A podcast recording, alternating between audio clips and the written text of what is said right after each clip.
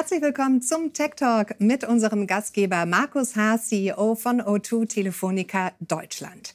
Fünf Monate ist sie nun im Amt, unsere neue Regierung. Und wir möchten heute eine Bilanz ziehen und mal darauf schauen, welche Erwartungen haben sich denn bislang erfüllt, welche sind auf einem guten Weg und wo hapert es aber vielleicht auch noch. Der Fokus sind gesamtgesellschaftliche Themen wie Digitalisierung, Bildung und Wandel durch Mut. Und genau beim Thema Mut freuen wir uns, dass wir eine der mutigsten Vordenkerinnen heute als Talkgast haben. Sie ist eine der gefragtesten Experten für digitale Bildung. Sie ist Unternehmerin, sie ist Investorin und Bestseller-Autorin und virtuell zugeschaltet Verena Pauster. Hallo Verena, schön, dass du mit dabei bist. Hallo. Verena, ich habe einiges aufgezählt, was du alles machst, was du bist, aber du bist ja auch LinkedIn-Influencerin und hattest einen Post abgesetzt zum Start der neuen Koalition. Zitat, wir brauchen jetzt die Idee der lernenden Politik und eine Haltung des lernenden Landes. Worauf kommt es deiner Ansicht dabei an und hast du den Eindruck, dass sich das mit der jetzigen Koalition auch erfüllt? Also erstmal finde ich, sind die ja gut gestartet, weil ich glaube, Bürger und Bürgerinnen waren ein bisschen müde von diesem aufeinander rumhacken der Parteien. Und wenn dann erstmalig drei Parteien die Regierung stellen und die starten mit viel Mut, mit viel Einigkeit und Aufbruchsstimmung, dann war das mal so, das hat den Ton gesetzt. So, und dann mussten wir, glaube ich, alle zusammen lernen, dass ruhige Zeiten irgendwie passé sind und dass diese Krise, wo wir dachten, Corona wäre jetzt eine Krise und jetzt wird es mal wieder ruhiger, dass das wahrscheinlich eher das neue Normal wird, dass wir in unruhigem Fahrtwasser sind. Und das ist natürlich nicht so leicht, wenn raue See ist, dann irgendwie den Kompass zu behalten, wo wollen wir überhaupt hin? Aber jetzt sind ja nicht alle Ministerien gleichermaßen mit Ukraine-Krieg oder Corona beschäftigt. Und besonders bei Bildung und Digitalisierung brennt es mir natürlich irgendwie unter den Nägeln, dass wir da jetzt endlich loslegen. Und insofern finde ich die ersten positiven Impulse sehr vielversprechend, dass es zum Beispiel jetzt eine D A T I gibt, die auf den Austausch von Technologie und Innovation setzt, also die Forschung mehr in die Praxis bringt. Weil wir sind Forschungsweltmeister, aber wir setzen zu wenig um. Ich finde es positiv, dass die Sprint, also die Agentur für Sprunginnovation, jetzt mal endlich abspringen darf. Die waren nämlich in der letzten Legislaturperiode noch so ein bisschen gefesselt und die entfesseln wir jetzt und lassen die sowohl mit mehr Budget als auch mit mehr Handlungsfreiraum operieren. Und das Dritte ist das sogenannte Online-Zugangsgesetz, also dass einfach alle Dienstleistungen des Staates digitalisiert werden. Das kriegt jetzt einen Booster. Da wird es also jetzt mehr Mittel, mehr Zusammenarbeit und mehr Dringlichkeit geben. Und ich glaube, all das brauchen wir jetzt, denn die Digitalisierung hat nicht einen Kipppunkt wie die Klimawende und trotzdem läuft uns die Zeit davon. Markus, wie siehst du das? Wie zufrieden bist du mit dem bisherigen Ergebnis der Regierung, gerade auch im Hinblick auf die Bilanz der Digitalisierung vielleicht? Also ich glaube, wir brauchen Schwung und wir müssen den Schwung noch weiter ausbauen. Da gab es einen guten Start mit guten Zielen. Wir haben in der Corona-Zeit ja auch viel gelernt. Aber ich glaube, man hat in den aktuellen schrecklichen Zeiten mit dem Krieg und der Pandemie und in allen Dingen, die uns umgeben, sehr viel gelernt, dass Digitalisierung eigentlich Teil der Lösung ist. Das heißt, je schneller wir digitalisieren und je ambitioniertere Ziele wir uns hier setzen, desto schneller können wir die Klimaziele erreichen, desto schneller können wir das Land voranbringen, desto mehr können wir für Bildung tun. Das heißt, die Ziele sind gut, aber ich glaube, wir müssen jetzt konsequent dranbleiben und den Schwung nicht verlieren. Was sagst du denn, mit welchen Rahmenbedingungen bist du zufrieden? Was funktioniert gut, auch zukunftsorientiert und ist vielversprechend? Wir hatten es ja hier oft auch im Tech-Talk, dass wir, und das ist zumindest der Plan, jetzt bauen dürfen und danach die zum Beispiel Mobilfunkstationen erst genehmigt werden. Also dass wir mit genau so einer Fiktion arbeiten können wie Tesla.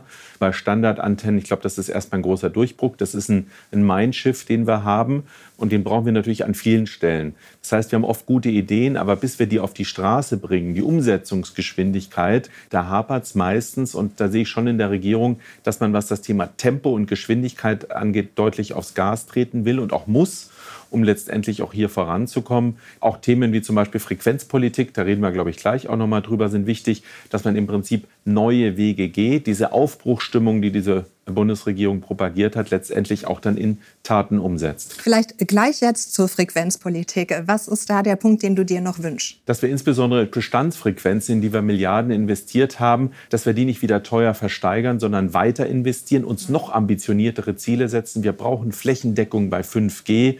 Wir müssen die Bahnstrecken endlich komplett ausbauen. Und hier stehen wir bereit, das Unternehmen. Wir investieren über eins Komma zwei Milliarden pro Jahr. Und ich glaube, die ganze Industrie steht bereit, dass wir hier letztendlich andere Wege gehen, wie alle anderen europäischen Länder das übrigens auch tun. Wir treten hier nicht wirklich Neuland, dass man nicht mehr versteigert, sondern letztendlich, es ist Standard in Europa, dass man Bestandsfrequenzen nicht versteigert. Und dieser Weg wäre wichtig. Zweitens auch wichtig, Flächenfrequenzen. Da gibt es noch Frequenzen im sechshundert Megahertz-Bereich, ist jetzt ein bisschen technisch, aber die brauchen wir für den nächsten digitalen Schub, der bei sechs G kommen wird. Das heißt, nicht nur an heute denken, sondern auch an morgen. Ja. Und äh, da gibt es viele Ansätze und da würde ich mir sehr, sehr viel Mut wünschen.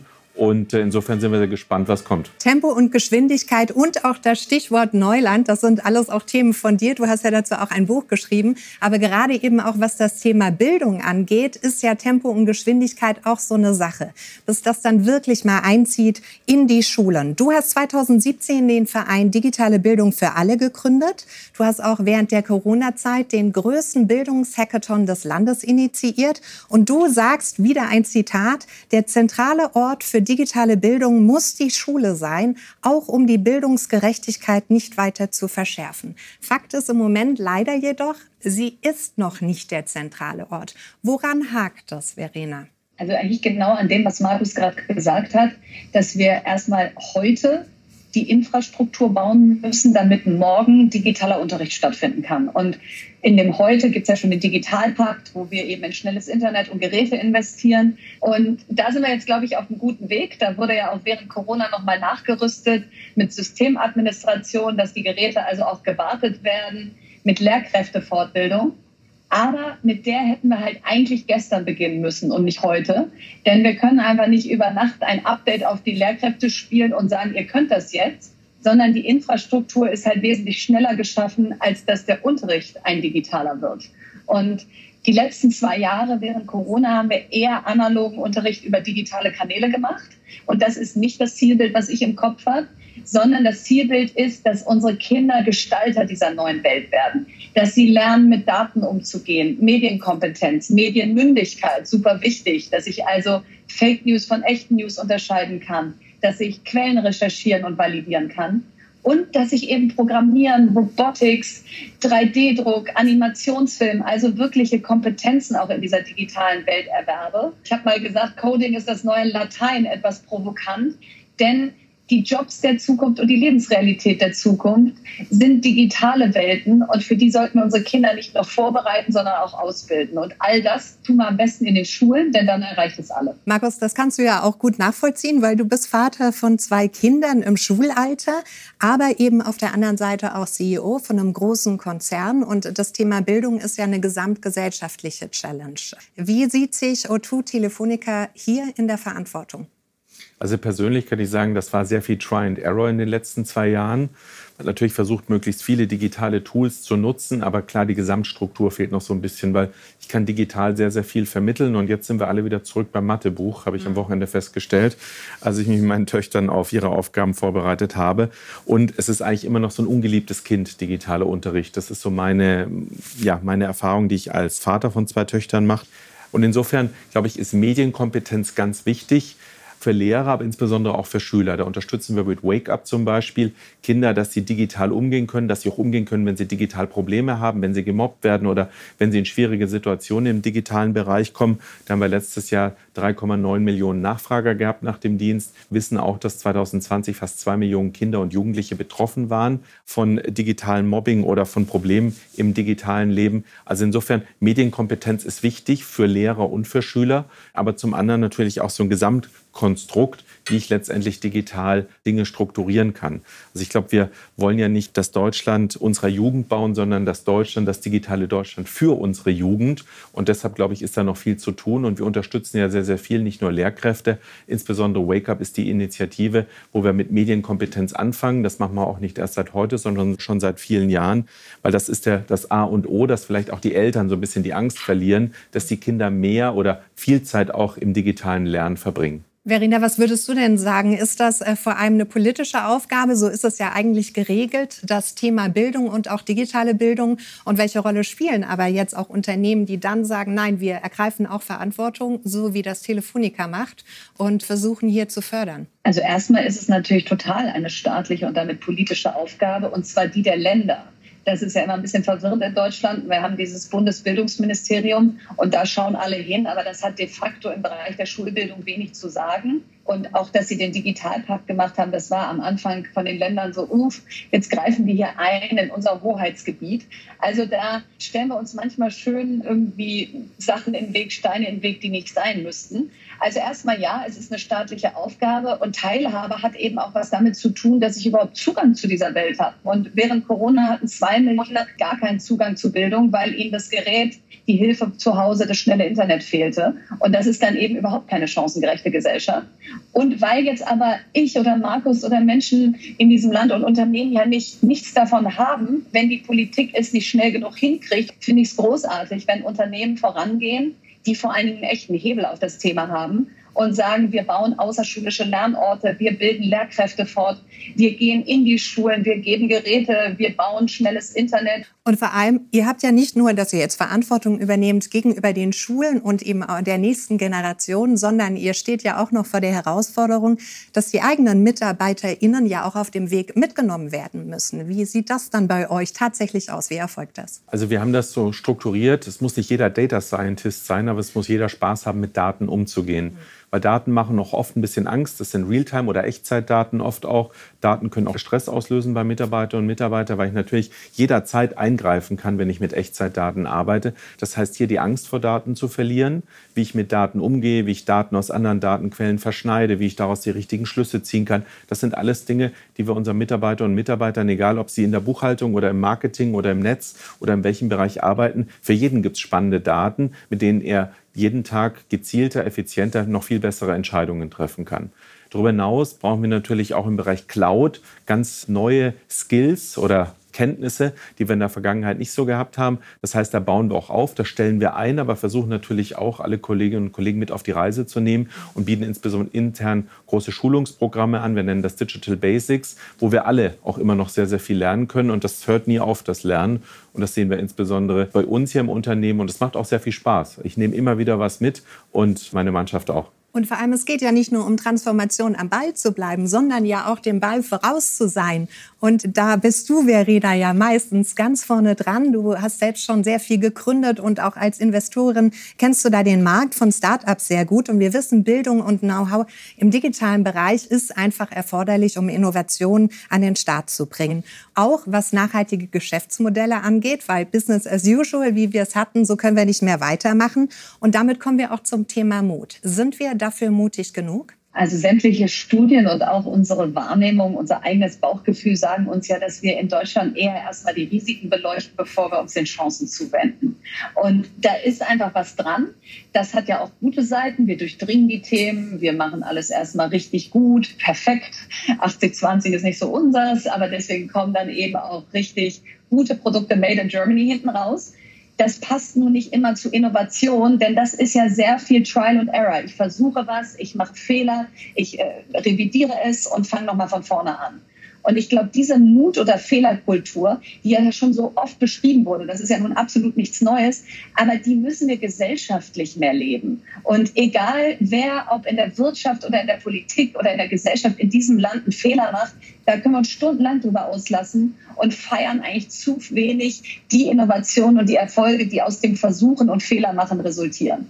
So, und deswegen bin ich sehr dafür, dass wir die Beispiele, wo es geklappt hat, ans Licht heben. Denn sonst bleibt es so ein bisschen so ein abstraktes Thema, macht mal alle mehr Fehler, kann ja nicht wirklich Montagmorgens die Ansprache an alle sein, sondern was wir eigentlich wollen ist, traut euch mehr zu, geht aus eurer Komfortzone, über eure Grenzen und wenn ihr Fehler macht, dann macht die transparent, dann sprechen wir drüber und dann geht's weiter. Und ich glaube, das Gute daran ist, dass man eben schon sieht, dass echt was in Bewegung gerät. Also letztes Jahr sind in die Startup-Szene siebzehn Komma fünf Milliarden Euro geflossen und im Jahr davor fünf Milliarden. Man sieht also, dass wenn wir ins Risiko gehen, wenn wir uns trauen, auch Geld zu allokieren, dann passieren auch wirklich neue Sachen. Denn wir wollen in Europa nicht nur Anwender der Digitalisierung sein, wir wollen sie erfinden und wir wollen sie mitgestalten. Das möchtet ihr auch mit Telefonica. Ihr sagt ja, ihr seid der digitale Enabler, aber Mut im eigenen Konzern, wie fördert ihr das? Einerseits intern, das war natürlich in Rotation. Wir leben von Rotation zwischen den Bereichen. Wir haben eine Plattform, die ist Beyond. Da kann man freiwillig K I-basiert auf eine Plattform seine Skills aufladen und bereitstellen. Und dann schauen wir auch, wenn wir Vakanzen haben, innerhalb des gesamten Konzerns, wo passen die am besten und wie können wir letztendlich auch die interne Mobilität verstärken, weil wir glauben, dass eben nicht nur die Karriere in einem gewissen Segment oder auf einem Karrierepfad wichtig ist, sondern man kann an vielen Stellen in Unternehmen, wenn man die Industrie kennt, glaube ich, sehr viel Gutes tun und auch Dinge verändern.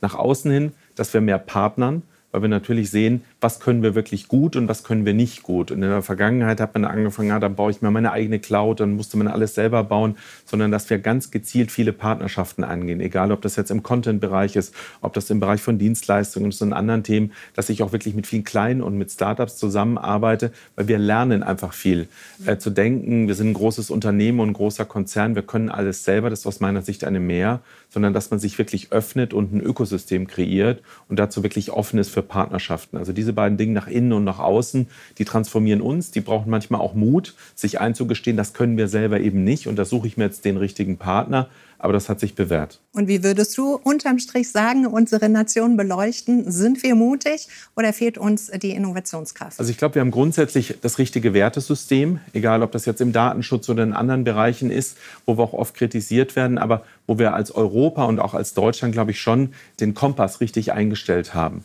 Was Verena vorhin gesagt hat, achtzig zwanzig ist, glaube ich, wichtig. Man wird nicht auf dem ersten Wurf immer alles richtig haben und mehr auszuprobieren und auch zu sagen, das ging jetzt nicht so gut, aber ich habe daraus gelernt und das nächste Mal Mal mache ich es besser. Das machen viele Wettbewerber außerhalb Europa sehr, sehr erfolgreich. Das hat diese Unternehmen oder diese Erfinder auch groß gemacht. Ich glaube, das ist einfach eine Grundeinstellung, die wir brauchen. Und das ist, glaube ich, viel wichtiger, als zu sagen, ich brauche eine grundsätzliche Fehlerkultur, sondern dass man wirklich Dinge ausprobiert und daraus lernt.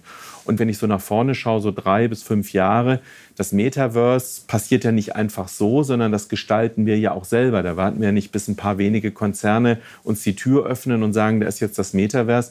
Das Metaverse wird gestaltet durch unsere Kultur, unsere Inhalte, unsere Werte.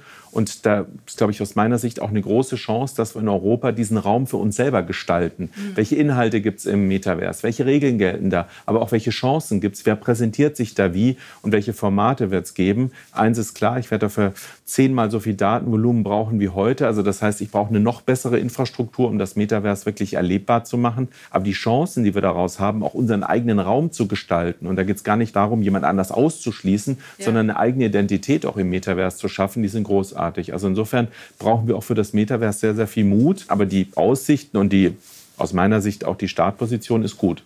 Wie stehst du zum Thema Metaverse? Genau so. Wir wissen alle noch nicht, wo es hingeht. Wir wissen noch nicht, was es genau wird. Bleibt es hoffentlich nicht ein Konsumraum, wo wir einfach alles, was wir in der echten Welt schon haben, jetzt nochmal digital kaufen, sondern wird es hoffentlich ein Erlebnisraum, wo wir an Konzerten teilnehmen können, zu denen wir nicht hingefahren wären, an Fußballspielen, wo wir uns in Meetings begegnen können, wenn wir remote arbeiten und ja, wo wir einfach auch anerkennen, dass Klimawende und was sich in den nächsten Jahren ändern wird, eben auch Einfluss auf unsere Reisetätigkeit, auf unsere Möglichkeit, immer überall vor Ort sein zu können hat. Und dass das Metaverse eben dann nicht nur eine digitale Parallelwelt ist, sondern vielleicht ein Ort, an dem man sich dann wirklich gerne trifft. Aber dafür müssen wir uns dem zuwenden. Und aktuell ist das Narrativ natürlich eher, das sind erstmal amerikanische Großkonzerne, die das da vorantreiben. Das gucken wir uns mit einer gewissen Skepsis an. Und als ich auf der South by Southwest war im März diesen Jahres in Texas, wo alle Feuer und Flamme waren, da habe ich mir irgendwie geschworen, ich muss ja nicht zu dem Schluss kommen, dass es gut ist, aber ich muss mich erstmal damit beschäftigen, um das überhaupt beurteilen zu können. Und das ist jetzt sozusagen mein Leitfaden. Ja. Ihr macht das ja auch schon. Ihr seht aber auch das Potenzial, dass es wirklich nochmal ein Gamechanger sein kann für Europa. Ihr habt beide jetzt schon das Thema Fehlerkultur angesprochen. Und ich dachte, ja, da frage ich doch auch mal ganz direkt, wie es bei euch beiden aussieht. Was ist denn der letzte Fehler, aus dem ihr so richtig gelernt habt? Verena, ich fange mit dir an. Also ich musste so richtig nachdenken, welchen ich nehme, weil da schon ordentlich welche dabei sind. Also wo gehobelt wird, da fallen Späne. Aber ich glaube, der größte Fehler des letzten Jahres war, dass ich krampfhaft wieder gründen wollte, weil ich das Gefühl hatte, ich bin doch eigentlich Gründerin, das ist doch das, was irgendwie mich ausmacht. Wenn ich einen Titel wählen dürfte für eine Visitenkarte oder fürs Revers, dann will ich das sein. Und dann habe ich also im Prinzip mich da reingezwungen in dieses, du musst jetzt eine tolle Idee haben, da muss jetzt was von dir kommen, ohne dass das irgendwer erwartet. Und ohne dass das auch Sinn gemacht hat letztes Jahr, weil ich einfach so sehr mit digitaler Bildung, das irgendwie voranbringen, beschäftigt war. Wir haben ein Gesetz durch den Bundestag gebracht, der Auszeiten für Vorstände regelt. Wir haben uns einfach eingemischt oder ich habe mich eingemischt in so viele Debatten, die einfach jetzt wichtig sind. Und der Fehler war einfach, dass ich so einen vermeintlichen roten Faden plötzlich gesucht habe aus, ich muss jetzt hier wieder gründen und viel zu viel Energie da reingesteckt habe, die am Ende defokussiert hat, weil man kann nicht sagen, so im Juni zwanzig einundzwanzig komme ich hier mit dem Next Big Thing und dann passiert auch nichts Unvorhergesehenes. Also Stay on Board wäre nie Gesetz geworden, wenn ich mir das vorher vorgenommen hätte, sondern das war die Reaktion auf etwas, was plötzlich da war und die Zeit reif war und das dann irgendwie wichtig wurde. So, und deswegen haben wir für zweitausendzweiundzwanzig vorgenommen, offenes Visier, nicht auf Trampelfaden laufen, von denen ich glaube, dass sie zum Ziel führen, sondern ergebnisoffen sein und hoffen, dass ich auf dem Weg dahin einen Unterschied machen kann. Deine Energie und dein Aktivismus ist sehr zu bewundern. Stay on Board, wer das noch nicht kennt, da geht es darum, dass Frauen auch in Vorständen bleiben können, richtig, oder Aufsichtsräten, selbst wenn sie eben auch schwanger werden. Markus, bei dir, wie sieht es da aus? Wir haben in der Vergangenheit viel zu technisch gedacht. Wir haben ein drei G Netz gebaut, teuer Frequenzen gekauft, dann war das Netz da und kein Mensch hat die Dienste genutzt, bei vier G ähnlich und sagt, Mensch, hier schnelles Internet auf dem Handy. Und dann haben wir Apple gebraucht, um letztendlich das Smartphone zu entwickeln, um Lust auf mobile Daten zu entwickeln, um einen Mehrwert für Kunden zu generieren. Das heißt, vom Kunden her kommen, das ist aber auch unser Purpose, wir demokratisieren Technologie für jeden, dass er letztendlich auch für sich jeden Tag einen nachhaltigen Mehrwert ziehen kann. Das ist ein großes Learning von uns. Wir sind oft so technisch und reden in Abkürzeln oder in ganz schlimmen technologischen Termini. Aber es geht letztendlich darum, einen Mehrwert für den Kunden zu generieren und um ihm tagtäglich zu helfen. Das ist unser Anspruch und da habe ich viel gelernt in den letzten Jahren. Sehr schön und vielen Dank auch für dieses Engagement der digitalen Teilhabe, weil das ist wirklich die Grundlage für alles und das hast ja du auch vorher noch mal hervorgehoben, Verena. Deswegen Dankeschön für das interessante Gespräch, dass du mit dabei warst. Herzlichen Dank auch an dich, Markus, für die Insights von Telefonica Deutschland und an Sie und euch. Herzlichen Dank fürs Dabeisein. Am besten jetzt gleich noch den YouTube-Kanal aktivieren, dann verpasst ihr auch die nächsten Tech Talks nicht und wir freuen uns, wenn ihr dann wieder dabei seid.